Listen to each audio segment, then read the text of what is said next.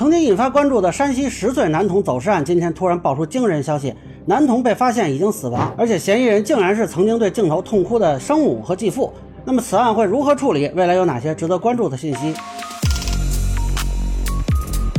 大家好，我是关注新闻和法律的老梁，欢迎订阅及关注我的频道，方便收听最新的新闻和法律干货啊！这个事儿还是挺让我震惊的啊！一开始呢是这个山西的一个男童的父亲在寻找儿子的视频在传播，如果看到这个视频的朋友。请帮忙转发一下。如果看到孩子呢，让孩子看一下，让孩子回来吧。啊，我印象里当时说呢，这孩子是因为偷东西被打了之后离家出走，然后呢，他妈还跟他的继父啊就对着镜头哭来着。放东西。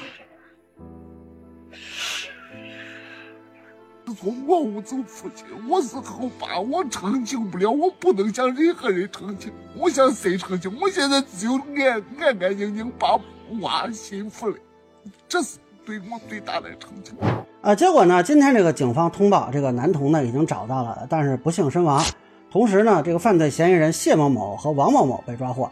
那根据媒体报道呢，这两个犯罪嫌疑人就是之前出境的亲妈和继父啊。现在网上的传言也比较多啊，有说是他们把孩子打死之后埋到坟里的，但是具体是怎么回事呢？实际上现在是没有确定信息的。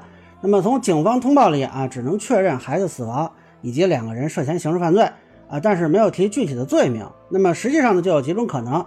第一就是现在很多人都猜测的啊，两个人是合谋杀人。那如果是这样呢，就是故意杀人罪啊，基本上都是死刑啊。有网友评论说，是不是女的就可以判无期？没有这种事啊，因为他们是孩子的监护人。那么监护人杀害未成年人，这个社会危害性是很大的。第二呢，就是其中一个人是故意杀人，另一个人是从犯啊，或者是后续参与包庇。那么前者还是故意杀人罪，大概率死刑。后者呢，有可能不判死刑啊，具体这就不好说了，也可能是犯故意杀人罪，或者是犯这个包庇罪。那么第三呢，就是他们没有杀人的故意，但是实施了故意伤害行为啊，比如说是殴打过程中导致的死亡，有可能定故意伤害致人死亡。这里有个广泛的误解啊，就是有人认为这故意杀人罪要重于故意伤害致人死亡，实际上量刑是基本一样的，那就要看这两个人在实施过程中他发挥的作用啊，那也有可能是有人会判死刑，当然也存在说。要区分主犯从犯，以及区分说两个人是否都参与的情况。那么第四呢，就是他们既没有杀人的故意啊，也没有伤害的故意，但是因为他们的行为导致了孩子的死亡，那这个就是过失致人死亡罪了。那这个罪名最高也就是七年，但是还是存在包庇罪啊以及侮辱尸体罪的可能。第五呢，就是他们不但没有杀人故意，也没有实施导致孩子死亡的行为，就单纯是发现孩子死亡之后，为了逃避民事赔偿或者其他什么原因吧，呃采取了埋尸、谎报案情的行为。呃，有可能涉及侮辱尸体罪等等，但是这个追究的可能就要看情况而定了啊！大家不要觉得这不可能啊，其实以前有类似的案子，比如说一个幼儿园里的小孩发病死亡，幼儿园园长唐成燕怕被索赔，就把孩子给埋了，然后报失踪，那被发现了，尸检之后呢，排除他杀，那这个园长后来是被治安拘留，然后家属索赔。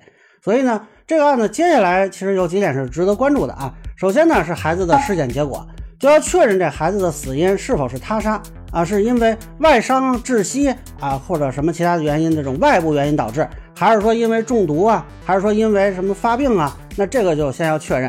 其次呢，就是现场勘查了啊，这个埋的时候是不是已经确认死亡？如果是活埋，那还是故意杀人；如果是当时已经死亡，那死亡的第一现场是什么情况？有没有挣扎搏斗痕迹？有没有身体组织体液的痕迹等等？